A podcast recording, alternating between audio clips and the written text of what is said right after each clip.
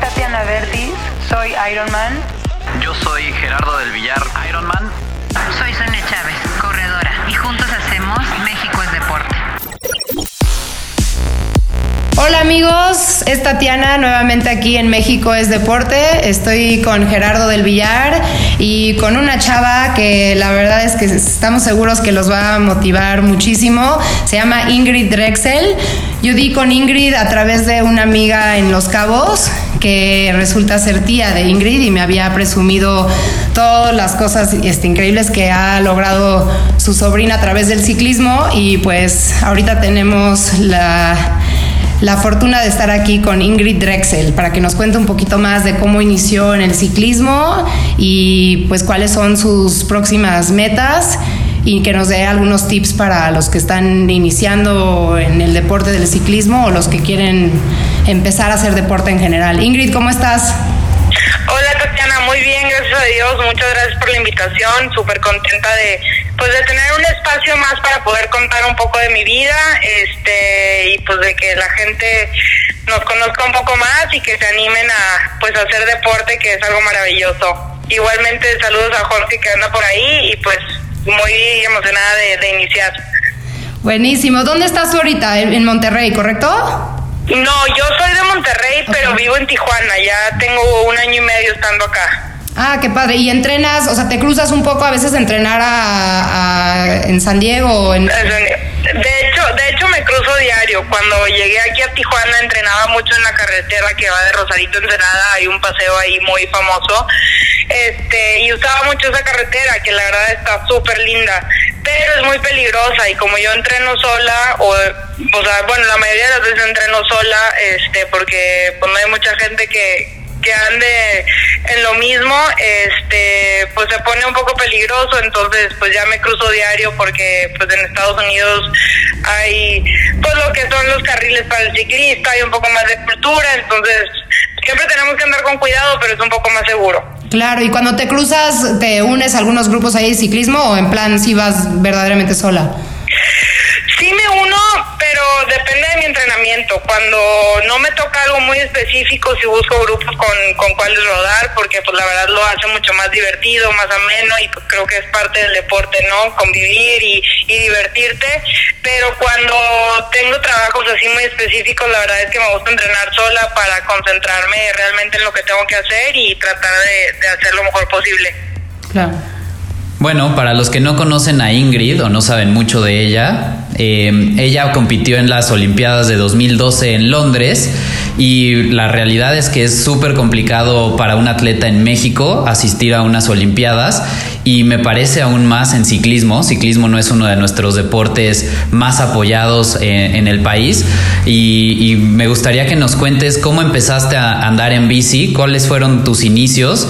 A todos nos, nos gustó la bici en algún momento de chiquitos, pero cómo, cómo empezaste tú con, con la bicicleta y cómo se volvió algo que pasó de ser algo divertido y un hobby para un niño a algo en lo que tú podías destacar y, y que se volvió algo más formal mira,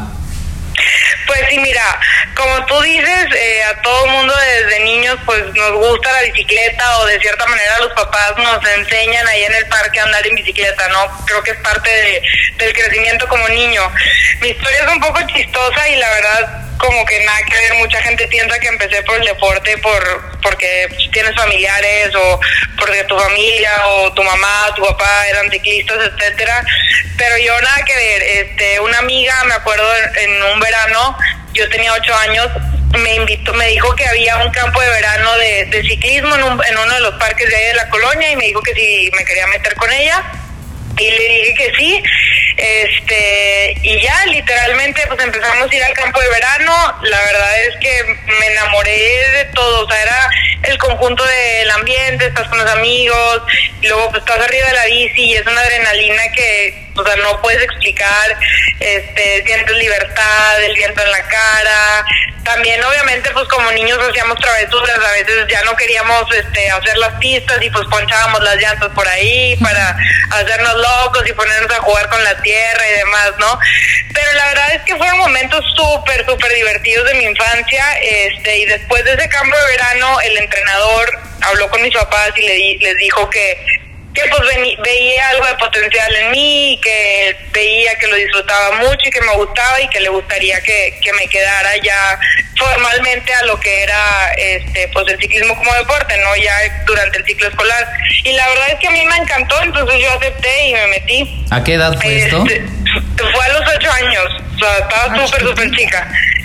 Y antes de esto yo, o sea, te puedo decir que había practicado 8 o 10 deportes, este, porque pues mis papás nos inculcaron mucho la actividad física en las tardes, desde pequeños, o sea, como que querían darnos esa formación a través del deporte y practiqué taekwondo, básquet, atletismo, natación, tenis, de todo, pero la verdad es que ni uno me llamó la atención como cuando me subí a la bicicleta y, y pues bueno, eh, entré ya como al, al ciclo regular de lo que era el ciclismo. Yo empecé en bici en montaña. Este, a los pocos meses mis papás, el entrenador le dijo a mis papás que si me podían comprar una bicicleta de ruta porque había un campeonato nacional en, en verano, eh, o sea, el siguiente año. Y pues sí, así fue, me compraron la bici de ruta, entonces estaba haciendo ya montaña y ruta y a los nueve años voy a mi primer nacional infantil y quedo campeona. Este, y yo creo que ahí comentó más o menos todo, pero pues es una edad en la que estás muy chica y la verdad es que no dimensionas muchas cosas y no sabes cuál, cuál va a ser el futuro en lo que estás haciendo, ¿no? Entonces, pues de ahí ya, o sea, me enraché y, y seguí, seguí, seguí. Este, todos los años fui a campeonatos nacionales infantiles. A partir de ahí, este, fui cuatro veces campeona infantil, este, 9, 10, 11 y 12. Después ya, este, seguí en las Olimpiadas Nacionales, comencé con esas. Fui a 10 Olimpiadas Nacionales, este, obtuve más de 40 medallas de oro. Wow. Eh, sí, y yo creo que el año que fue así como el decisivo de yo abrir los ojos y darme cuenta o decidir si quería hacer esto ya más como profesión o seguirlo haciendo como hobby, fue en el año 2008, si no me equivoco, que yo tenía 15 años. Yo creo que fue, un año muy importante porque justo empiezan pues las fiestas, las fiestas de 15 años, este, que si las sleepovers con tus amigas, que si los viajes, que eso esto y el otro, y pues siendo atleta y más siendo ciclista, que es un deporte muy, muy celoso, o sea, me atrevo a decir que de los más celosos, y que pues si quieres entrenar tienes que, que viajar con tu bicicleta porque pues no es lo mismo subirte a otra o subirte a una bici de spinning o, o etc. Este, y ahí me acuerdo que, pues yo, yo, o sea, yo como niña me sentía un poco saturada, o sea, era demasiado comprometida y siempre he sido muy comprometida con, con lo que me gusta hacer y con mis responsabilidades y demás, pero yo creo que llegó un punto que me saturaron o me saturé tanto de mucha competencia, de mucha disciplina, de no poder también tener como esa adolescencia, ¿no? Este, entonces me acuerdo que ese año fue el primer año que me seleccionaron para selección nacional. Yo tenía 14 años. Ah, bueno, iba a cumplir 15 años, todavía no los cumplía y me seleccionaron para participar en mi primer campeonato panamericano de pista. Este, pidieron un permiso especial porque la categoría es de 17, 18 años, como les comenté, yo tenía 14. Este, y pues bueno, después de ese campeonato obtuve dos medallas y la verdad es que dije, ¿sabes qué? Sí, pero necesito como que probar un poco del otro mundo, por así decirlo. Entonces me di tres meses eh, para pues salir de fiesta, salir más con mis amigas, descansar un poco de la bici y demás. Y me di cuenta que, o sea, sí estaba padre y todo me gustaba, pero no era lo que quería hacer con mi vida. O sea, realmente me di cuenta de que, pues ibas a las fiestas y es la misma gente y están a lo mejor en la misma mesa, en el mismo lugar, siempre son los mismos chismes. Entonces dije, no, esto no es lo mío. Está padre de vez en cuando, pero no es algo que quiero así de todos los fines de semana. Entonces de ahí dije, ¿sabes qué? Pues la cosa yo creo que va más seria, ya voy a voy a entrar a categorías mayores, ya estoy siendo selección nacional y pues ya tengo que pues que enfocarme más, ¿no? Entonces yo creo que ahí fue el parteaguas de, de saber que a lo mejor iba más inclinada ya a hacerlo como una carrera profesional. Es curioso, ¿no? Como el sacrificio ese que mencionas descubres cuando tomas ese, ese descanso, que es lo que verdaderamente te llena, o sea, que a través de ese como pues, control y, y disciplina sobre ti mismo, pues es, tu camino porque es lo que te da, o sea, te nutre, ¿no? Y te da un, una satisfacción que pues piensas que tener como que toda la libertad para salir y enfiestarte te va, te va a dar lo mismo, pero son, pues no sé, cosas que te gratifican de una manera distinta, pero no tan plena. Sí, claro, este, yo creo que pues cada quien tenemos un motor diferente para mí el deporte es y siempre será mi motor. Y como dices tú, pues ese sacrificio, esa dedicación, este y al final esos resultados y esos triunfos de todo el trabajo que vienes haciendo para mí era era y es lo que lo que me mueve, lo que me motiva, lo que me nutre, lo que me da vida. Entonces, y sí es muy curioso y mucha gente me dice, pues es que estás muy chiquita para tomar una decisión de esa magnitud. Te digo, sí, pero cuando uno sabe realmente lo que lo que quiere y está haciendo lo que ama, no no hay mucho no hay mucho que pensar. Oye, ¿cuántas horas estabas entrenando en ese entonces? O sea, ¿y es similar a lo que haces hoy en día o más o menos como al, o sea, al día? Mm, yo creo que es un poco diferente porque, pues bueno, como te comento, ahí tenía 14 años y pues las distancias son mucho más cortas. Este, yo creo que a esa edad competía máximo 40 kilómetros en ruta, más o menos 40, 50. Y pues ahorita las competencias son de aproximadamente 160 kilómetros. Entonces sí es una diferencia muy grande. Eh, a la semana yo creo que en ese entonces entrenaba una hora y media, digo al día, perdón eh, y ahorita pues hay días que entreno 5 hasta 6 horas, hay semanas que entreno entre 20 y 25 horas y semanas de descarga de 10 horas. Entonces ahorita el entrenamiento la verdad es que ya es mucho, este, mucho más diferente antes. También pues ahorita se entrena más con, con tecnología, con lo que son los medidores de potencia, eh, con la relación pulso-potencia, todo, todo tiene que ver ahorita la aerodinámica, entonces sí ha cambiado muchísimo y, y pues bueno, pero si, si al final del día es algo que decidiste hacer, pues hay que ir evolucionando con, con el mismo deporte, ¿no? Oye, yo tengo un par de preguntas, pero antes de eso quiero decir, wow, es un calibre de atleta impresionante con el que estamos hoy. Eh, no, son, no simplemente porque fuiste a las Olimpiadas, sino por todos los logros que nos estás contando, las medallas, las Olimpiadas nacionales. La verdad es que habrá gente que nos escuche y sepa eh, de lo que se trata el ciclismo y, y habrá otros que no, pero yo les puedo decir que en mis pocas experiencias amateur y de aficionado, el ciclismo es un deporte súper exigente y, la verdad es que, felicidades, estoy impactado y, feliz de hablar contigo. Eh, muchas gracias. Oye, en tus inicios cuéntanos, eh, ¿cómo fue este tema de, cambiar de bici y cómo la compraste? ¿Cómo te apoyaron tus papás? ¿Cómo te fuiste envolviendo en el entrenamiento con tecnología? Cuéntanos un poco esa parte de eh, la evolución del entrenamiento y cómo fuiste consiguiendo la bicicleta y si tenías un patrocinador, si alguien te empezó a apoyar? ¿Quién te fue guiando? Sí, mira, pues al principio no me voy a cansar de decirlo, yo creo que los papás son los patrocinadores principales de todo niño que, que quiere empezar algo. Entonces, pues estoy sumamente agradecida con mis papás que gracias a Dios pudieron darme esas primeras bicicletas. Eh, obviamente pues eran usadas, pero eran era lo que necesitaba y servían. Eh, cuando me empezó a ir bien, había tiendas ahí en Monterrey que pues que dijeron, no, pues esta, esta se me hace que sí tiene talento y futuro, vamos a apoyarla y así empecé con patrocinadores locales, eh, pues ya conforme fui creciendo la, eh, empiezo a recibir apoyos, pues que sí de las federaciones, de la CONADE o ya de, equipos de marca privados. Y, pues así fue que me fui haciendo de más bicicletas, eh, cambiando disciplina y demás. Y y pues bueno, es, es la verdad es que es todo un proceso, nada te lo regalan, todo hay que buscar, hay que buscarlo y luchar por él. Y pues así fue un poquito de pues de cómo estoy ahorita, ¿no? Porque sí es un deporte muy caro.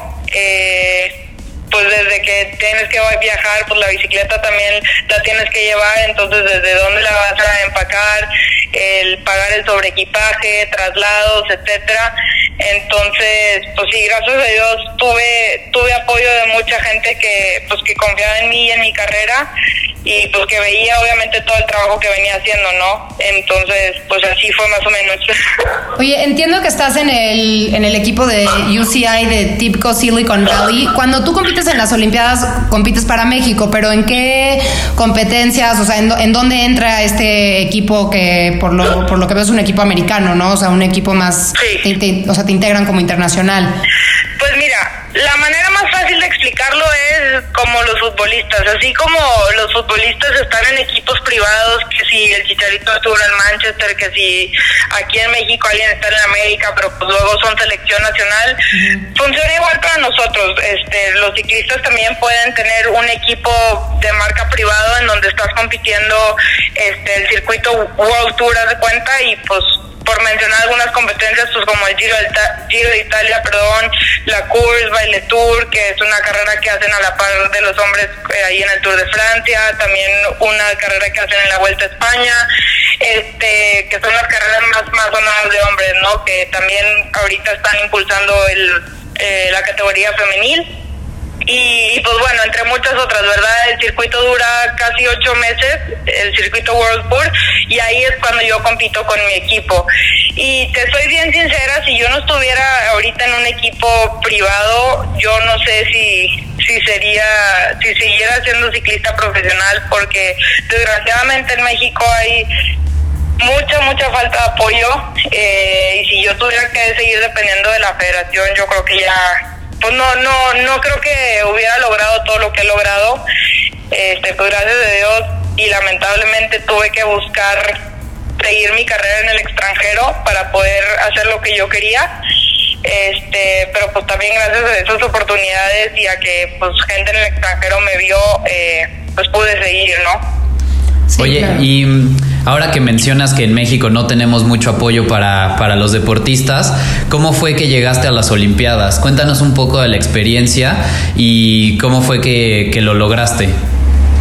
Pues mira, eh, fue en el año, pues sí, en el año 2012, de hecho, a principios de año, que yo ya era, era mi primer año de elite, entonces ya podía correr este con la categoría de mayores. Y sí como selección nos llevaron a varias competencias este, internacionales, pero aquí mismo en América. O sea, fuimos a la Vuelta a Costa Rica, estuvimos compitiendo también en Venezuela. El campeonato nacional también era puntuable para para los Juegos Olímpicos, este, entre otras competencias que hicimos más aquí en, en el lado de América y, y nacionalmente. Así fue como se consigue la plaza para México, porque cuando tú consigues una plaza, eh, al final del día no tiene tu nombre ni tu apellido, va para México y pues los que toman la decisión de qué atleta van siempre van a ser las federaciones y junto con la CONADE, ¿no? Entonces, pues en ese año pusieron, hicieron varios como selectivos y procesos selectivos y yo gané los cuatro procesos selectivos que habían puesto entonces así fue que, que la plaza me la dieron me la otorgaron a mí ¿Y cómo fue esa experiencia en Londres? O sea, cuéntanos desde la parte emotiva hasta pues la experiencia de la, de la competencia y, y- y cómo, cómo te fue y qué, qué sacaste de... Y también de en qué consiste la competencia en Londres. Exacto. Sí. Pues mira, en Londres competir lo que es eh, ciclismo de ruta, era una competencia de 140 kilómetros. Y como les comento, era mi primer año como elite, entonces yo no tenía mucha experiencia a ese nivel o más bien no conocía a muchas de las rivales a las que me iba a enfrentar porque no me había tocado competir con ellas eh, y pues igual porque no había no había competido mucho en el extranjero me refiero a Europa y Oceanía este entonces pues estaba estaba un poco nerviosa la verdad es que no sabía o, o no esperaba ir a unos Juegos Olímpicos tan chica. Yo cumplí 19 años un día antes de la competencia. Entonces estaba muy chica para ser ciclista, porque en otros deportes, pues bueno, las edades son diferentes. Este, pero bueno, fue, fue una sensación que realmente no se puede explicar. Eh, mi familia, gracias a Dios, pudo estar conmigo, mi abuela también me acompañó, tuve varios primos, varios amigos que estaban viajando allá por Europa que pues se fueron a Londres a verme. Y yo creo que para mí una de las cosas que más me marcaron fue este, pues aquí en México se acostumbra que cuando está lloviendo se cancela la competencia. En esos tiempos las cancelaban todo. Y me acuerdo que, pues bueno, el, el clima de Londres, ¿quién no lo conoce, verdad? O sea, yo creo que llueve 300 días del año. Este, entonces nos paramos en la meta y empezó a caer un diluvio que yo dije, no, pues ahorita la cancelan, ¿verdad? O sea, yo como buena mexicana dije, la cancelan, la posponen, no algo va a pasar. Claro que, por supuesto que no. Entonces yo temblaba, o sea, estaba entre nerviosa, pero sabes que dije, ya estoy aquí, tienes a México en la piel, o sea, estás representando todo un país, todas están bajo las mismas circunstancias y ni modo, pues ya a eso vienes, a darle. Entonces, pues ya, o sea, inicia la competencia, me acuerdo, aparte también era la única mexicana, este, todos los, los países más fuertes tenían equipo completo que son de cuatro, entonces pues también ahí de cierta manera te sientes un poco como opacada, ¿no? Pero bueno, yo creo que es muy importante no achicarnos y ganarnos el respeto de pues de la gente y de las corredoras, que ahorita tengo otra historia que, que me parece muy importante eh, platicar. Pero bueno, continúo con esta que empieza la competencia. Me acuerdo que salimos de ahí del Buckingham Palace, o sea, algo que nunca se va a ver porque estaba todo cerrado para nosotros. Entonces estuvo padrísimo, de ahí salimos a las afueras de, Londres eh, y me acuerdo que éramos 68 corredoras más o menos eh, y estábamos, eh, íbamos a dar una curva y en eso pues son, imagínate, son 67 corredoras tratando de pasar en un carril. Entonces íbamos a dar una vuelta y una de las chavas como que se enllantó con otra y hizo carambola. Pues a mí me tocó esa carambola, ahí pues entre lo que saco la bicicleta porque estaba toda atorada, te vuelves a subir, pues la mitad del pelotón ya se había ido, ¿no? Entonces yo pues me paré, me subí a la bici y ahí con otras chavas nos pusimos a darle para tratar de alcanzar al primer grupo. Este, no logramos alcanzarlas, muchas se dieron por vencidas y dijeron, ay, sabes que ya no las vamos a alcanzar y ya dejaron de, dar, de darle, este, pues seguía lloviendo, me acuerdo que empezó a granizar, este, y yo decía, no, pues es que hay que, hay que intentar, estamos aquí, o sea, son los olímpicos, bla, bla, bla pero pues no, la gente ya estaba un poco más desmotivada, entonces pues yo seguí, me acuerdo que hasta me estaban gritando cosas de que ya, ya, ya, y no sé qué, les dije, no, pues yo voy a terminar. Total, pues seguí, este, me acuerdo que llegué a la meta, llegué a la meta yo creo que nueve o diez minutos después de la ganadora, o sea, fue muchísimo tiempo después, este, de hecho ya estaba fuera de tiempo límite, por eso mucha gente se había dado por vencida, pero yo dije, si yo estoy aquí, yo vine a empezar algo y lo voy a terminar. Claro, que Eh, crucé la meta sola, morada del frío, del granizo, de la lluvia, de todo, pero terminé la competencia y la verdad es que cuando la terminé, ver a mi familia, a mi abuela, todos ahí, es una sensación que no, o sea, hasta chinita me pongo. Oye, pues gran regalo de cumpleaños, ¿no? Sí, aparte, la verdad es que sí. Este, y eso pues obviamente me motivó a decir, ¿sabes qué? Quiero hacer el otro ciclo olímpico completo, quiero llegar en mi mejor forma, quiero competir en el extranjero para poder conocer a mis rivales al 100% y tener ya una estrategia más, pues, pues más concreta, o sea, planear algo bien, ¿no? Para los próximos Juegos Olímpicos y al siguiente año, 2013, fue que consigo mi primer contrato profesional. Este, estuve en Europa cuatro años en Italia, en un equipo italiano antes de, de venirme al equipo de Estados Unidos. Entonces, pues ya tengo algo de experiencia en el, en el circuito internacional. Este, y pues sí, así fue, así fue mi experiencia en Londres.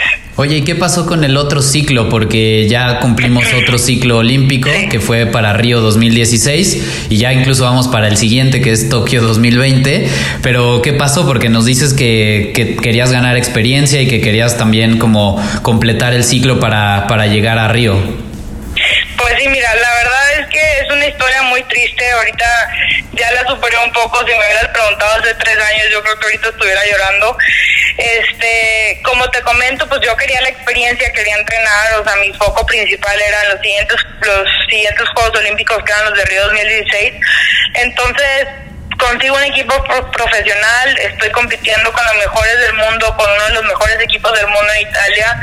Eh, hice todo el proceso selectivo yo di la plaza para Juegos Olímpicos, o sea, yo fui la que eh, pudo clasificar a México, obtuvimos solamente una plaza porque es por puntos, ¿no? Entonces yo era la, la que única que estaba compitiendo en el extranjero junto con otra chava, pero pues yo era la que estaba ranqueada, yo había dado la plaza, etcétera.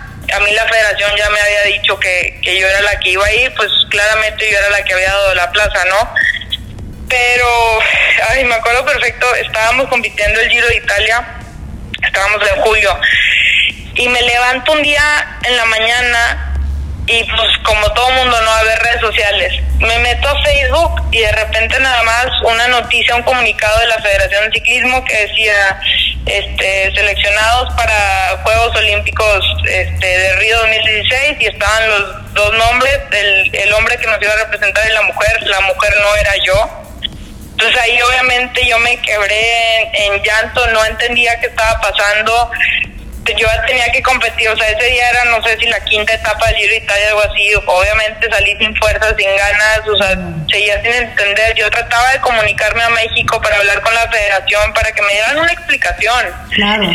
Nunca me contestaron el teléfono, nunca me contestaron los correos y es fecha que no me han dado la cara. Eh, entonces, pues obviamente después de eso, después de que te entregas cuatro años, por así decirlo, que es lo que dura un ciclo, aunque tienes toda una trayectoria detrás, y que te pase algo así, o sea, que una decisión de esa magnitud no esté en tus manos después de todo el esfuerzo que has hecho, pues es algo que te desmotiva muchísimo, algo devastador, o sea, yo en ese momento ya me quería retirar, dije, pues ya, o sea, si vamos a, si voy a tener que depender de esto siempre, la verdad es que no pues no quería seguir. Pero después de eso, me acuerdo que estaba yo ya descansando antes de empezar mi pretemporada del siguiente año y cuatro equipos profesionales diferentes me contactan, que porque querían que formara parte de su equipo, algo que nunca me había sucedido. Entonces digo yo, a ver, esto es una señal, o sea, ¿por qué te vas a retirar? Y ahí fue cuando yo me di cuenta y creo que fue uno de los momentos más importantes de mi vida, que unos Juegos Olímpicos no me definían como persona. O sea, a pesar de que yo quería ir y que, pues, ¿qué atleta no va a querer ir? no Yo creo que es el, sueño de todo atleta. Pero dije, ir o no ir a unos Juegos Olímpicos no me va a definir como persona. Yo voy a seguir siendo quien soy, voy a seguir dando todo lo que, lo que tengo y no voy a dejar que algo que está fuera de mis manos me, pues, termine con algo que tanto amo, ¿no? Por supuesto. Entonces, sí, entonces dije, esto, esto es una señal que cuatro equipos me estén buscando y ahí fue cuando tomo la decisión de hacer un cambio y, e irme a, un equipo en a Estados Unidos en vez de seguir en Europa. Te puedo decir que el 2017 ha sido de los mejores años de mi carrera y pues obviamente estoy sumamente agradecida y, y pues también para mí fue algo pues que me abrió los ojos y que dije, o sea, después de haber salido de una depresión de, pues, de que no fuiste a los Juegos Olímpicos y demás, poder demostrar que sigue siendo la mejor en México, o sea, para mí era algo que, pues, que, que, yo sentía que, que debía demostrar, porque la gente hablaba mucho. Entonces yo dije, yo no voy a hablar, solo voy a demostrar con, con mis piernas y con resultados y, y pues bueno, así fue. No, bueno, qué increíble historia. Oye, basado en eso, una, una pregunta, o sea, porque no, no es algo que, este, que no sea común. La verdad es que sí lo hemos visto que diferentes atletas de diferentes países de pronto, o sea, o cambian su ciudadanía o los, o sea, los de otro país. Tú tienes ahorita, o sea, y contéstalo, este, o, si quieres, este, no, no lo contestas, pero ¿tienes aspiraciones de sí volver a otra Olimpiada con el apoyo este, este nuevo que has conseguido o, ya estás muy, muy contenta y en esta nueva trayectoria de, pues, con el equipo este, profesional y tus competencias, este, todo el año y, o sea, este camino que no necesariamente es enfocado a las Olimpiadas? ¿Cuál, ¿Cuál es ahorita como que lo que tienes en mente? Mira, la verdad es que a mí me hubiera encantado este pues eh, seguir el camino olímpico. Eh, también, o sea, compitiendo con, mi equipo profesional de Estados Unidos, también hay, pues hay, hay, manera y hay rubro para seguir haciendo puntos y clasificar a los Juegos Olímpicos. Lamentablemente aquí todo depende de la selección nacional, ¿no? Entonces a mí me han dejado un poco fuera de selección nacional después de pues de, de los problemas que hubo ahí para las, los Olímpicos de Río. Este, y pues al, o sea, cuando te empiezan a hacer un lado, pues ya es, pues te vas dando cuenta, ¿no? Entonces, de cierta manera yo me he como autoprotegido para no volver a sufrir un, un golpe tan fuerte como lo fue en el 2016 pero pues sí me queda un pues un mal sabor de boca a lo mejor el, no poder repetir otros Juegos Olímpicos, pero igual no me va a desalentar y, y pues bueno, ahorita lo que pienso es que todo pasa por algo y a lo mejor Diositos pues quería que fuera nada más a Londres y ya, eh, y ahorita pues uno de mis propósitos de vida es ser feliz, ser feliz con lo que haces y con lo que amas, entonces pues traté de, no de no enfocarme en las cosas que no puedo controlar porque si nos enfocamos en esas cosas, la verdad es que nunca vamos a avanzar y nunca vamos a ser felices. Entonces, yo creo que para mí eso ha sido pues una de las lecciones más importantes. Sí, me parece que esa es una, una, gran lección, como bien dices. Y para los que nos escuchan, que de repente yo me incluyo ahí, nos frustramos porque no conseguimos cualquier logro mínimo que queremos en, nuestra carrera y estamos ahí sacando disculpas y poniendo excusas. Aquí me parece que el aprendizaje que nos dejas es súper interesante, que te puedes sobreponer y que, como tú dijiste, eh, un evento o un si una carrera no te define como persona ni como deportista y, y, hay que seguir luchando para conseguir lo que queremos. La verdad es que otra Exacto. vez, otra vez digo wow y felicidades. Está súper padre tu historia y súper interesante. Y también te quiero preguntar, ¿qué, ¿qué, crees que le hace falta a México eh, para que apoyemos más al deporte o al ciclismo? ¿Qué es lo que tú nos recomendarías o lo que dejarías ahí eh, como como eh, pues sí como recomendación para, para la gente que lo está practicando como deporte y para también si alguien nos llega a escuchar en alguna esfera como de poder o que tiene cierta injerencia en, en las federaciones, ¿qué es lo que tú nos recomendarías? Bueno, pues mira, antes de eso nada más quiero hacer este una quiero comentar algo acerca de lo que dijiste ahorita. Eh, eh, sí, yo creo que el frustrarnos después de no conseguir algo que a lo mejor habíamos trabajado mucho por ello, que no salió como queríamos, no nos va a llevar a ningún lado. Entonces, no le debemos ninguna explicación a nadie, no le debemos nada a nadie. Yo creo que lo más importante es analizar nuestro resultado y el por qué a lo mejor no fue como nos fue, darle vuelta a la página y seguir adelante. Y mientras nosotros hayamos dado todo de nosotros mismos, hay que estar satisfechos, hay que estar contentos. Obviamente siempre vamos a querer ganar porque para eso entrenamos todos los días, pero no siempre se va a poder. Entonces, yo creo que lo más importante es saber que si diste todo, debes de estar bien contigo mismo y vuelvo a lo mismo, no le debes nada a nadie más que a ti. Muy porque bien. tú eres la única persona que está entrenando y que está sufriendo y que se, está sacrificando diario, no los demás. La gente de afuera es muy fácil hablar y opinar, pero nadie está viviendo lo que tú estás viviendo. Yo creo que eso es algo muy importante. Este, y bueno, retomando la pregunta que me acabas de hacer, va a haber muchos momentos que te desmotiven, muchos momentos que, que dices tú, sabes que ya, o sea, me están poniendo más trabas y más trabas y más trabas, no me dejan avanzar. ¿Por qué? Pues por falta de apoyo, que si se roban el dinero, que si no hay apoyo, que si bajan los, los presupuestos, que si no nos llevan a competir, que si no hay fogueo, que si esto y el otro. Pero vuelvo a lo mismo, o sea, si estás haciendo lo que amas, que nadie te diga que no puedes y que nadie te prive de ese sueño, o sea, se escucha muy feo y a lo mejor es muy, muy lamentable, pero si no lo podemos hacer aquí en México y si no podemos seguir creciendo aquí en México, pues hay que buscar en el extranjero. Y eso fue lo que yo hice. O sea, yo busqué oportunidades en el extranjero para seguir creciendo y para seguir mi carrera deportiva. Este. Y pues es muy triste porque yo creo que en México tenemos absolutamente todo en todos los deportes para ser este, potencia mundial.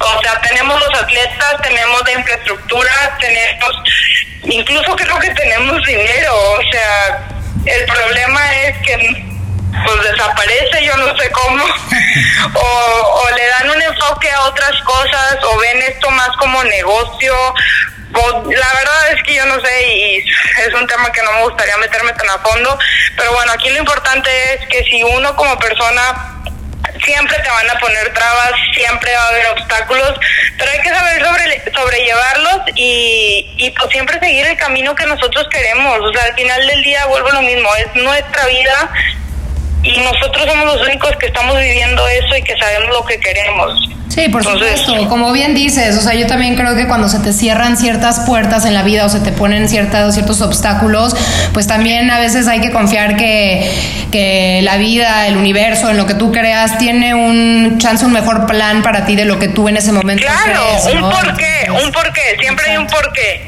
Entonces también uno, uno de nuestros este, propósitos de vida es descifrar esos por qué me está pasando esto, por qué, ¿no?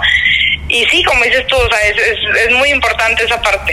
Y creo que Gerardo, o sea, Gerardo y yo estamos de acuerdo contigo, lo platicamos mucho, de hecho es una de las razones este, por este podcast, al igual que este Sonia, que no está aquí con nosotros hoy, pero también es parte de este podcast, que creemos que México tiene los recursos, tiene el, el terreno, de- te- o sea, tiene los lugares y, y también cultura y gente que apoya el deporte y, Sí. y debería de, de estar en- en- al, al parejo de otros lugares como viene siendo en Estados Unidos o en Europa.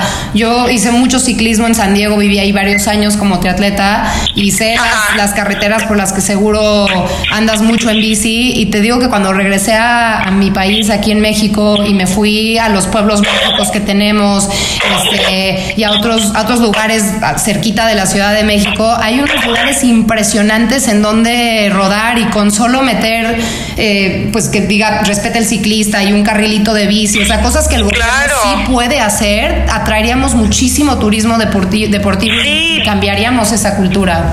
Exacto, como dices tú, la verdad, en México tenemos todo, o sea, tenemos la tierra, tenemos los recursos, tenemos el talento, tenemos las ganas, o sea, el mexicano se, se caracteriza por ser luchón, o sea, por tener esa garra.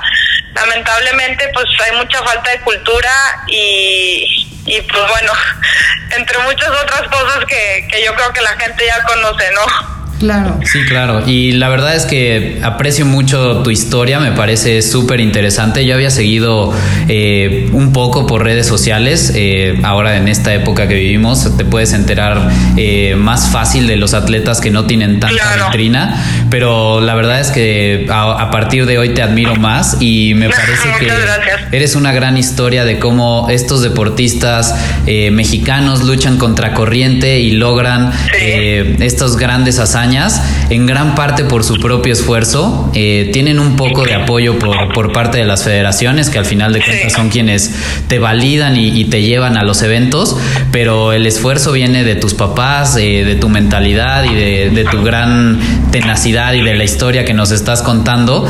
Y tenemos que buscar la manera de que en México tengamos más apoyo y sobre todo tengan más apoyo los deportistas amateur, porque hay gran talento en el país. Sí, totalmente de acuerdo contigo. La verdad es que creo que nos pudiéramos quedar aquí horas, pues han sido 18 años de carrera, este, los que ya tengo, pero, pero sí, creo que hemos resaltado uno de algunos de los puntos más importantes y como dices tú, o sea, el deporte amateur, pues al final del día de ahí salimos todos, ¿no? Siempre se empieza de abajo hacia arriba como en todo, este, pero pues sí, volvemos a lo mismo, hay gente que se desmotiva más más rápido por la falta de apoyo, por la falta de cultura, etcétera.